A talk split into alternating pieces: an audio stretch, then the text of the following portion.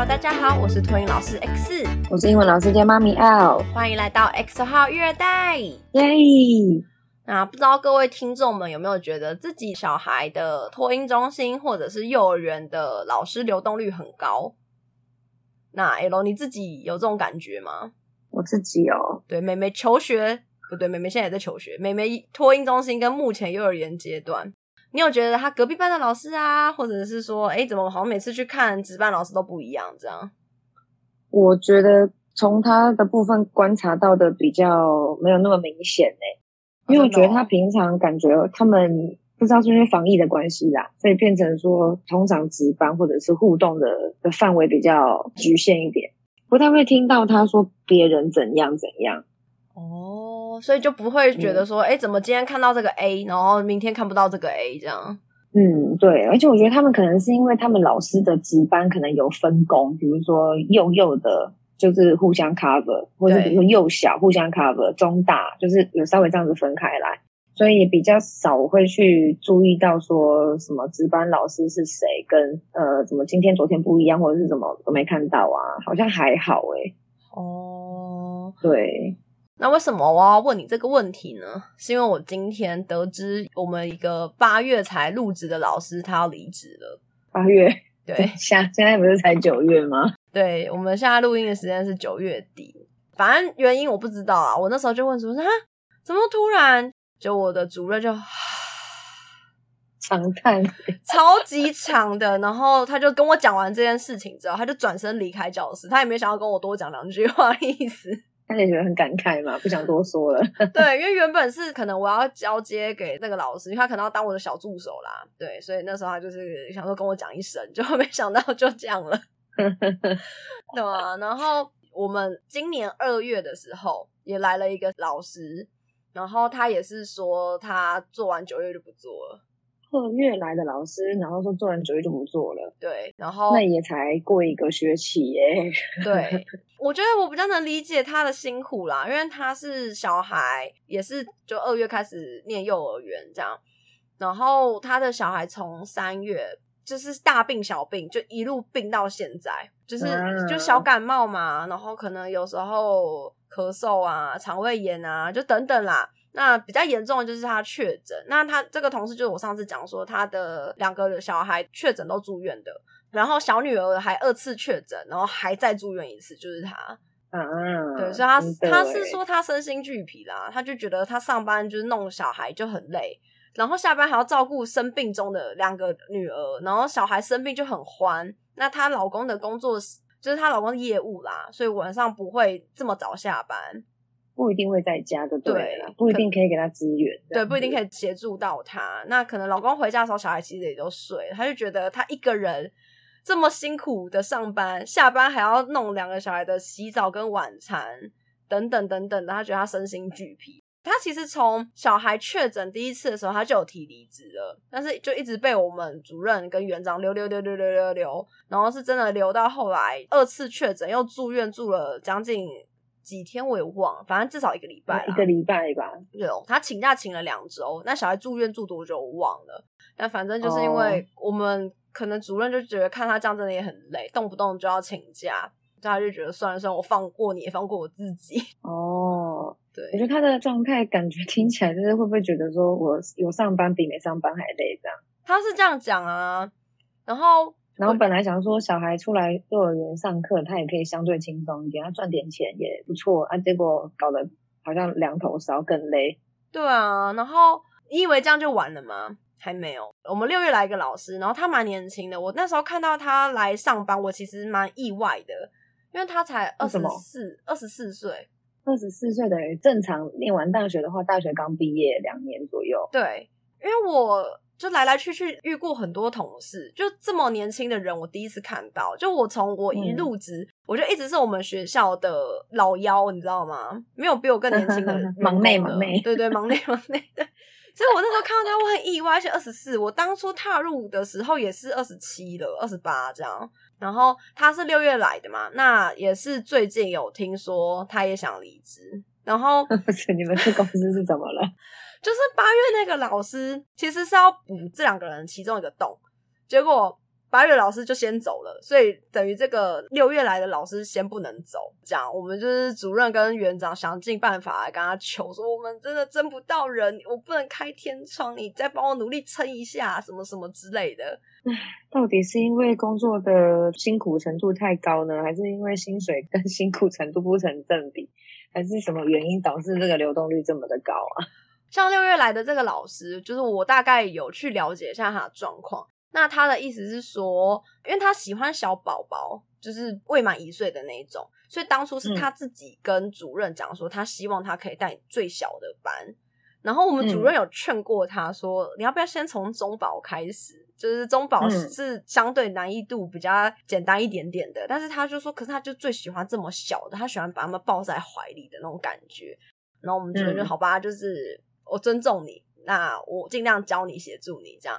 所以他可能真的开始带了之后，才发现这真的很不容易。因为小小宝是想哭就哭，想叫就叫，他没有在听你在讲什么。对，然后睡觉时间也不正常，想睡就会睡，想醒就会醒，然后醒来必哭。小小宝每个都讲，醒来就一定要哭两声。然后，所以严格来说，小小宝是没有所谓的作息的，因为每个人作息不一样。对。然后，因为他一开始六月来的时候，他第一个月是先协助中宝的，所以那时候他还有睡到午觉。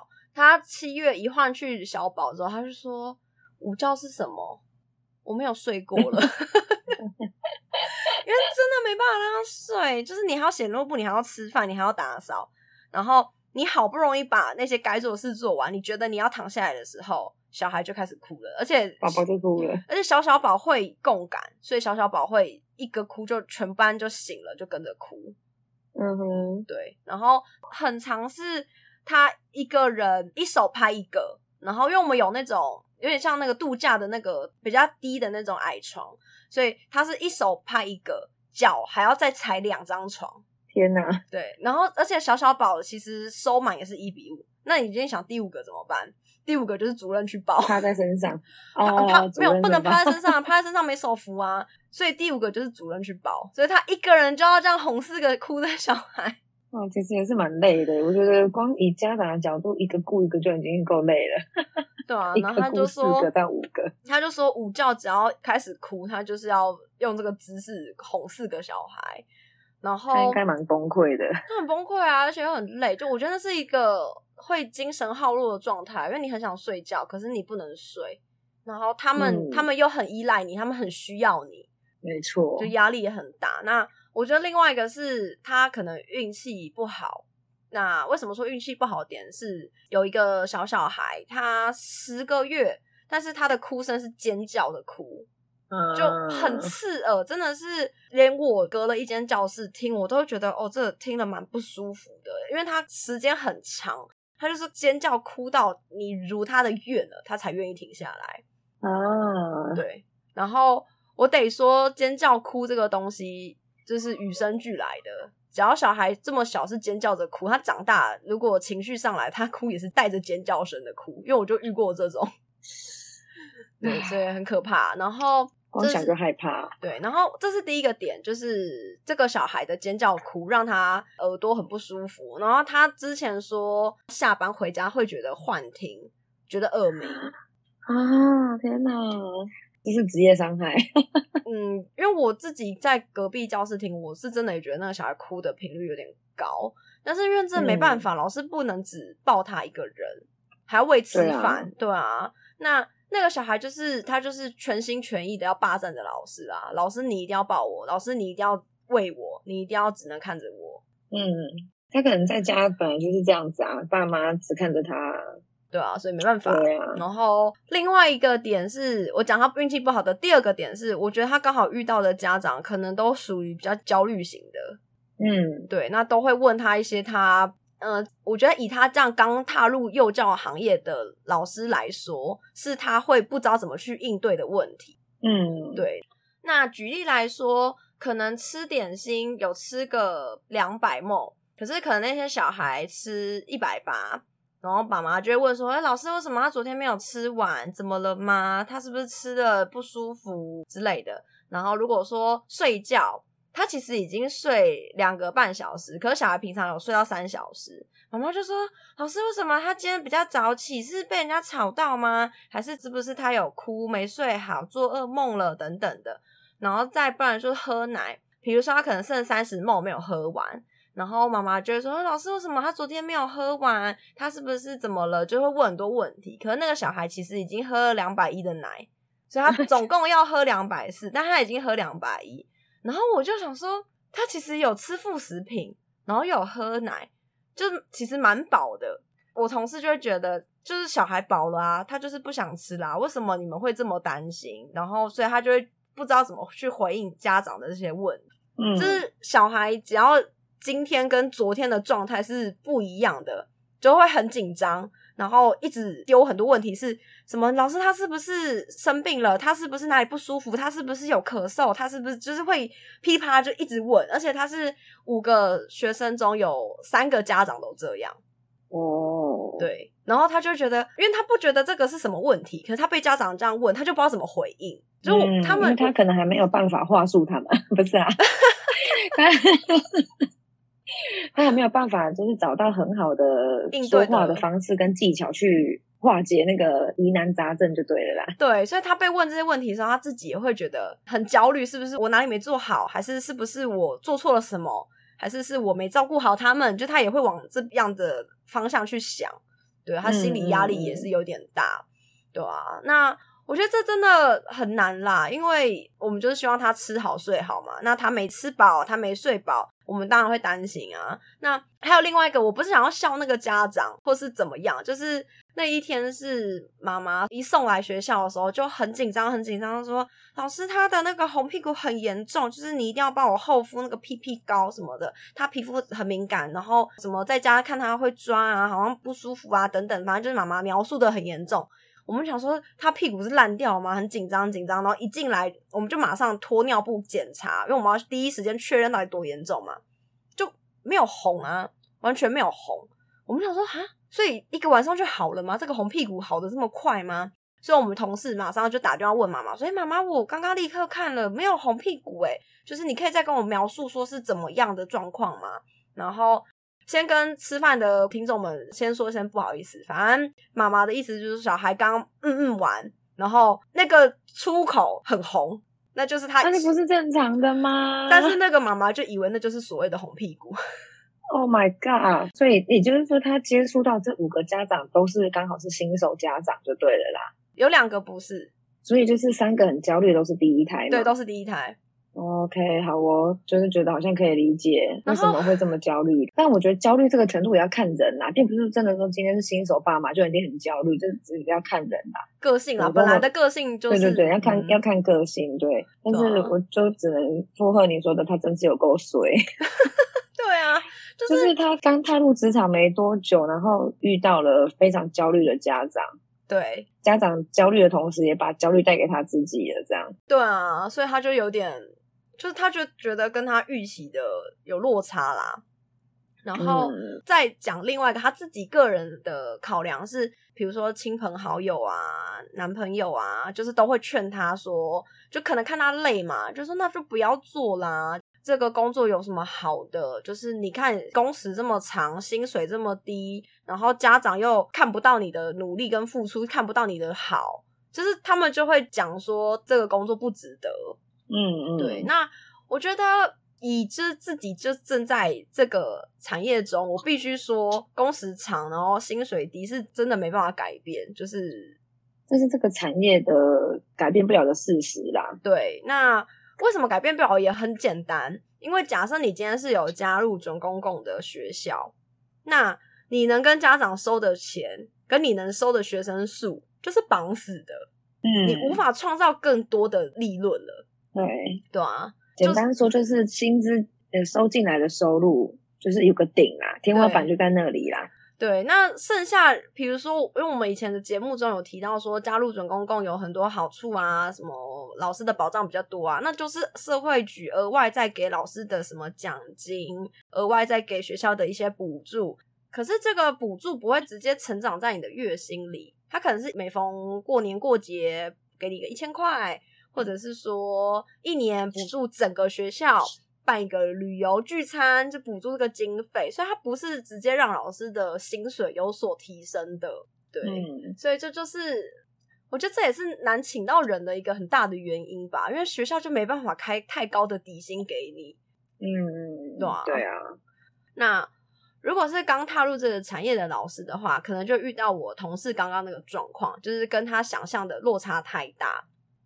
而且你刚刚这样子说啊，我突然间想到我们学校，就是前阵子有一个英文老师，他也是蛮资深的，然后因为家庭因素的关系，他就要离职。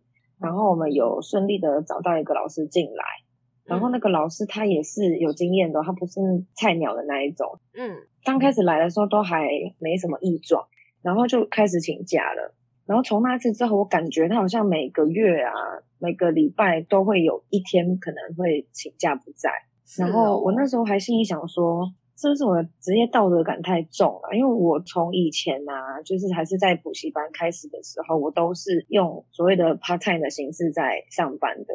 嗯，所以我一直都是有上课才有钱，什么公司任何福利呀、啊，什么年终奖金，什么挖沟的那些东西，我通通都没有。所以我就是很少请假，几乎是不请假的。然后我就看到他这样子，才刚来没多久，第一个月没多久就陆陆续续在请假，没几天就请假。我今天想说他是有什么困难吗？就是怎么一直请假？然后最后最后他离职前啊，就听说他要有出车祸，可是出车祸不不是说是撞断腿的那种这么严重的那种车祸，就是有点皮肉伤这样子。然后他就说他他对骑车有恐惧。所以他没办法，就是骑车通勤这样子，那所以他要离职。哦，oh. 对，所以我就会想说，有时候有时候可能真的是运气问题啊，没有办法，啊、没有办法请到合适的人之外，可能有一些各种因素突然间就在那个 moment 发生了，所以请不到人也是有可能的。你刚刚讲到什么请假不请假？我自己想想，我觉得我好像也是一个从小到大都全勤不迟到的人诶、欸，就是学校跟工作，我，我也是啊。对学生时期的时候也没什么在请假的，而且我觉得不知道是不是跟我们自己的妈妈是医护人员有关诶、欸。对，因为以前小时候你一定身边会有些同学是一点点病痛啊，就在那边请假，然后就是说不来就不来的。嗯、对，以前小时候哪有在生病请假的啊？我我曾经还有过。曾经还有过，就是早上起床啊，一起床哦，嗯，就吐了，然后吐完之后还是去上课啊，傻眼呢，突然还去上课，然后我记得这件事情是因为我那个时候好像大概应该是高年级，然后我还跟同学分享说，我刚刚早上起床的时候就吐了。因为我我刚刚要讲说讲讲的意思是说，会不会是我们自己的妈妈是医护人员，所以她其实对于这些生病什么的事情，她不会那么的紧张，呃，担心去紧张说什么，她可能就是觉得这没什么，没什么，所以我们也很自然而然的不会因为说一点点不舒服啊，哪边干嘛怎样就说要请假，哎，这倒是真的，连带影响我们现在的这算是什么？这算价值观念吗？对啊，是啊，对。你刚刚讲的，我必须说，我有一次高中期中考考完的时候。反正那时候，其实我早上就已经有点不舒服了。然后数学课是第四节，然后就是要检讨那个期中考考卷。我就是硬撑着，就是要把那考卷检讨完。然后下课我就整个趴在桌上，我连饭也不吃。然后我同学就是关心我说：“哎，你怎么你怎么不去吃饭？”这样一摸到我腰羞烫这样，然后我才去保健室。然后你以为我去保健室之后，是不是确认一下发烧呢？就会回家？没有，我在保健室躺到放学。然后我才搭计程车 去找妈妈打点滴，太扯了吧！我没有请假，我就在那边待着。还有这一趴就对了，因为我想，我妄想的是那个我会不会躺一躺就好了，然后我要继续检讨下午课堂的考卷。还真是认真，结果没有，我撑不到。我睡了一个午休过后，我还在烧，但是我又不想请假，我就跟同学说：“你们可以帮我检讨完我的考卷之后，再帮我收书包吗？”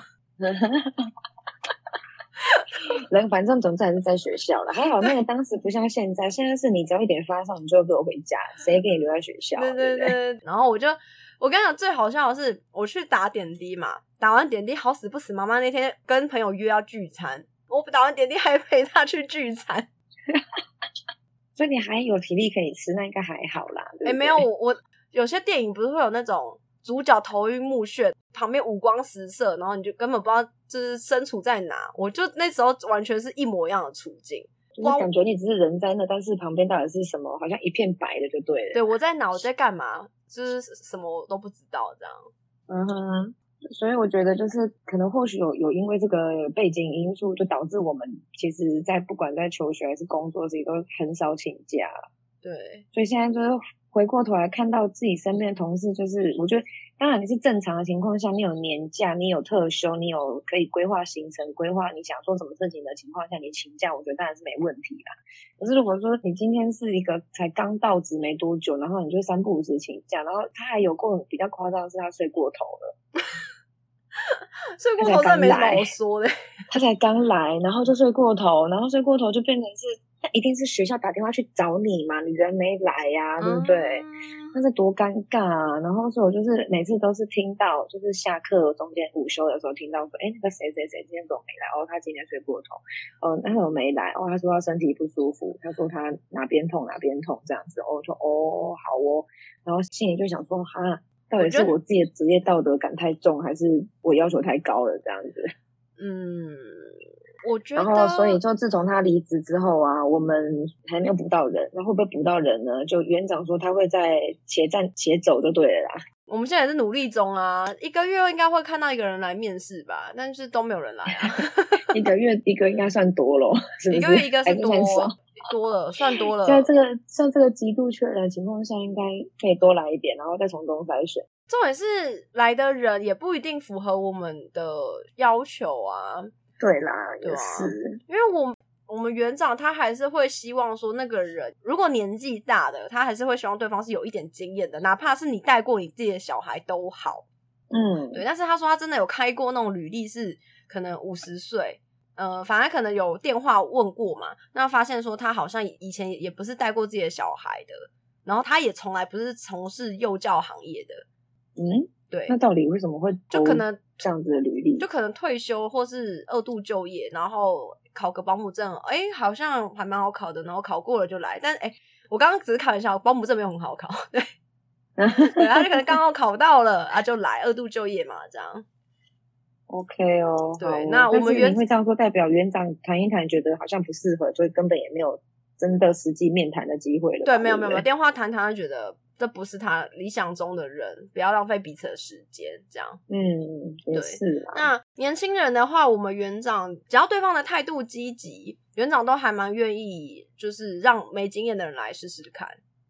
嗯，对。嗯，那我觉得应该讲简单一点，就是年轻的人学习能力可能比较好，比较有效率。比较好教，但我觉得这个也不一定哎、欸、就是不成，不是不是说绝对啦。对，刻板印象，刻板印象。对对对，这种刻板印象，对啊，对啊，就跟有些人会觉得年纪比较长的长辈老顽固一样，刻板印象。对，是刻板印象，没错。那刚刚讲到年纪，我觉得我也蛮不喜欢那种家长看你年轻就看你没有的那种态度。嗯，然后像我之前就有遇过，真的有爸爸妈妈就当着我的面，然后小孩也在旁边哦，就我想要了解他小孩的事情，然后他就直接回我说：“老师，你结婚了吗？你生小孩了吗？”我就说没有嘛。他说：“哦，老师，那你没有结婚，你当然不知道我们爸爸妈妈在想什么啊，你当然不知道是怎么照顾小朋友的这个状况之类的。”他就是直接当着小孩的面这样讲我，然后我就心里想说。结婚没干你屁事啊！这这两件事情怎么可以混为一谈？是两码子事啊！对啊，然后我就想说一句难听的，现在有些结婚生小孩的，不见得会照顾小孩啊。对啊，我就心里想说，我一年带的小孩都比你一辈子生的还多诶，怎么可以这样说人家不会带小孩？对啊，就什么你讲你不懂，然后什么讲你不理解爸妈的心情，那你觉得我不懂，或者是说你觉得你的小孩有什么？呃，怎么样可以顺着他毛摸的方法？那你就告诉我就好了。你真的，我那时候真的觉得不需要讲这种话，欸，诶就是心里心里很不开心。但是因为当着小孩面，还是客客气气的把该讲的、该沟通完的事情讲完。但是从此之后就觉得，嗯，就是这爸妈就是没有很尊重老师，嗯哼嗯哼，对啊。但是我就觉得有时候真的不需要看人家年纪轻，就觉得他好像没经验，或是资历不够，或是做不好之类的，做不好。我觉得你可以看他的态度嘛，如果他跟你沟通的都很愉快，那就是你把你的需求告诉他，然后你们慢慢磨合磨合，你们总会找到一个你们舒服的相处方式。嗯，对啊。那反之，就你不用看人家年纪很大，然后好像觉得说他会不会倚老卖老，就是也不用，就是也许他可以从他的智慧中找到很多帮助你的方法，也不一定。那所以。就回到我们刚开始讲的嘛，为什么流动率会很高？就是薪资跟老师辛苦的程度就是不成正比啊。对，对，那当然也不是说爸妈工作不辛苦，每个工作都有辛苦的地方，只是我们在，我觉得幼教老师在面对小孩这一块啊，不是只是单纯的只需要面对小孩，他可能还需要面对家长，还有面对学校，面对公司，对，所以就会变成说很多事情可能不是。单方面想的那么简单啦，来节目西工狼选和你要干单就对了。对啊，因为我自己做到现在，我觉得难都不是难在带小孩这件事上，嗯、我觉得难都是难在你要怎么去完成公司对你的期待，还有家长对你的期待。嗯，而且有时候这两边的期待是不一样的。对，总之呢，今天就是想要和大家聊聊流动率这件事情嘛。所以最后就想要用一个简单的数字让大家知道说这个流动率到底有多高。那我有去一些论坛看家长们遇到的实际状况，留言的比例大概是六四比。那六是换老师换的没那么勤，那四就是觉得换的非常勤。那换的很勤的到底是有多勤呢？我看到最夸张的是说五个月换六个老师。然后还有一个是三个月就换了四个老师，哇塞，这个真的是换蛮快的，就都还没适应就就换人了，对啊。然后感觉应该是说 他才刚上手没多久，然后就换人了，对，刚上职没多久就换人，不到一个月。嗯，然后其他大概就是说什么一年换三个啊、四个啊、六个啊、八个这种。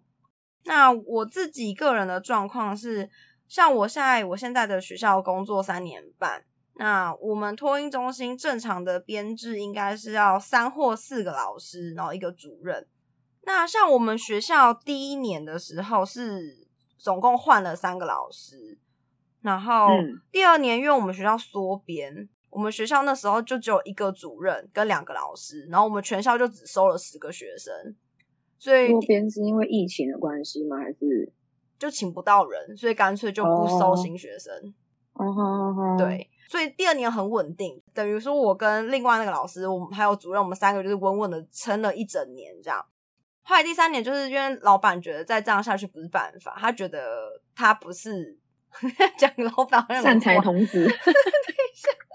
啊，讲难听点，就他是要赚钱的啦。对，那缩编他赚不了钱，所以他就觉得不能再这样不亏就不错了，这样子还不用说赚钱了。对，所以第三年就是很认真的要再。扩编回去原本该有的状态，三个老师甚至四个老师，然后要全校收满这样，然后所以第三年就换了六个老师，嗯、哇塞，就是小宝班跟中宝班就一直换一直换，来了就走，来了就走这样，就有人进来但没有用，他做不久这样。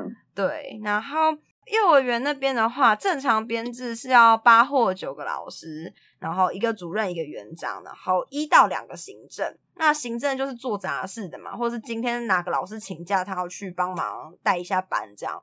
那我们学校目前的状态是只有三个老师，一个主任，一个园长，没换过。然后其他的老师大概就是每隔一年或是一个学期就会换老师。那因为我人不是在里面的，嗯、所以其实频率有多高我不是很肯定。但是我知道的是，就是诶怎么？我记得上次中班是那谁谁谁老师，怎么会老师又换人了？就是我就一直有个哎、嗯欸，老师又换人了的印象，因为一直有人来了又走，走了又来，来了又走这样。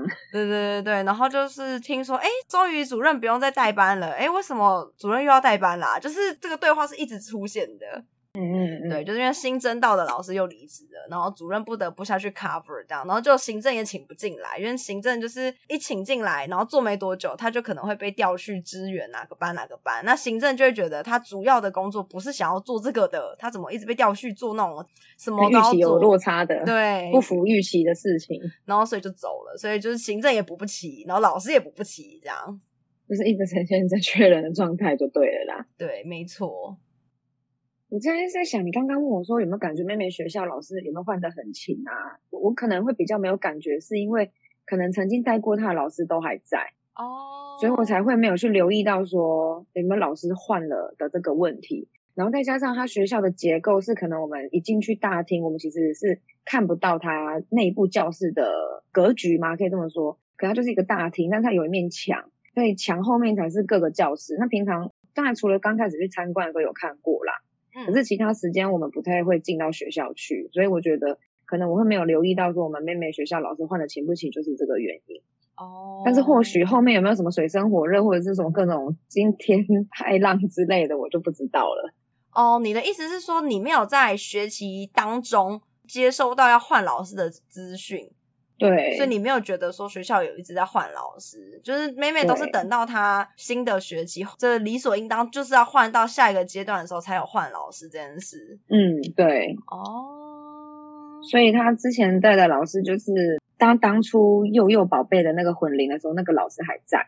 然后中间幼幼班的老师，就是平常我们也不会出来见面呐、啊，所以也不知道。那小班的老师，我好像曾经看过他还有在学校走动，所以小班老师应该也还在。然后中班就现在嘛，对啊，所以我觉得我可能会没有比较没有感受到说学校的老师的更换的频率的原因是这样，嗯嗯嗯，对啊，因为学校我觉得学校不会主动去讲这个事情啊，除非你是当班的家长，不然你不太会去得知其他班级的事啊。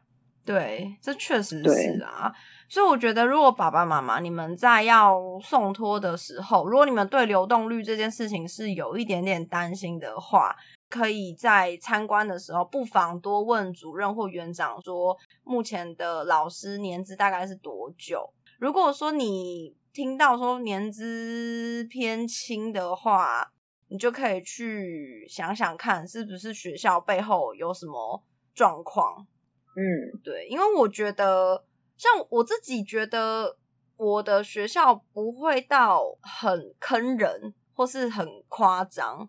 但是这也可能是因为我没有去过别的学校工作，所以搞不好我的学校就是待遇一般般而已，我不知道。那因为我觉得我们托运中心规模真的很小，就是开满也只是四个老师加主任，我们就五个人在那个小小的空间里。更何况我们还是长期属于没有收满的状态，所以我们学校一直是呈现那种小而温馨，大家互相支援、互相帮助。然后我觉得可能也是我的主任跟园长可能够信任我，所以他们给我很大的自由，就是我想要给小孩做什么美劳，我想安排什么课程，就是只要小孩不受伤，他们都会给我很大的宽容，觉得说哦，反正小孩开开心心，他们喜欢你就好。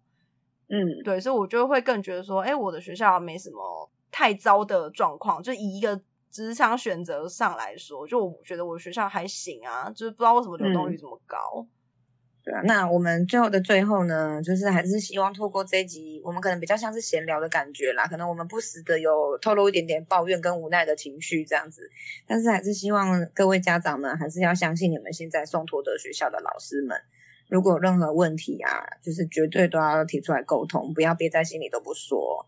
那如果你觉得你现在老师做的很好，你对他很满意的话，就是也多多给他鼓励与赞美，就是让他知道说你都有看在眼里，老师的心里会很感动。对，或者是说简单说一句谢谢也可以。对，不是要送礼哦，对，不用送礼，真的不用送礼，就是你只要让老师知道你都有看在眼里，然后你对此很感谢就够了，这就是我们最大的成就感。嗯，真的，对，那今天就这样喽，下次见，拜。